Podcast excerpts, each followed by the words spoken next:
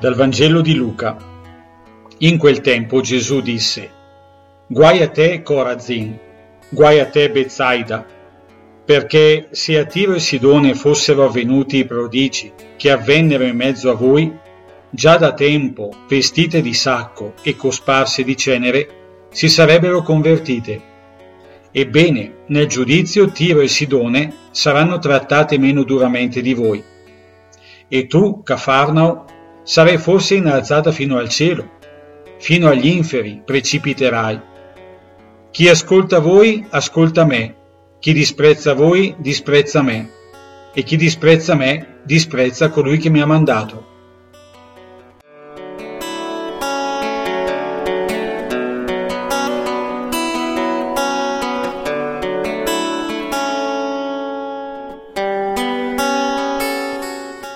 Oggi la parola di Gesù non è così immediata, anzi suona come una minaccia quel guai a te.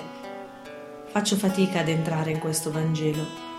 Gesù sembra condannare queste tre città, invece vuole far comprendere loro la grandezza del dono d'amore che hanno rifiutato.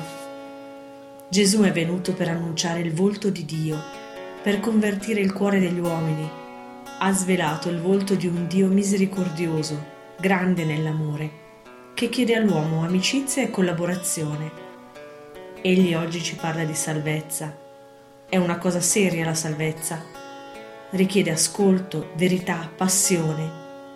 Molti invece rifiutano di ascoltare il Signore, sanno già tutto e pensano che saranno gli altri a subire il castigo divino. Gesù ammonisce loro e noi Guai a chi presume di non avere bisogno di salvezza. Guai a chi crede di credere, a chi pensa di sapere già tutto. Penso oggi alle nostre comunità, quanto è difficile parlare di Gesù ai cristiani.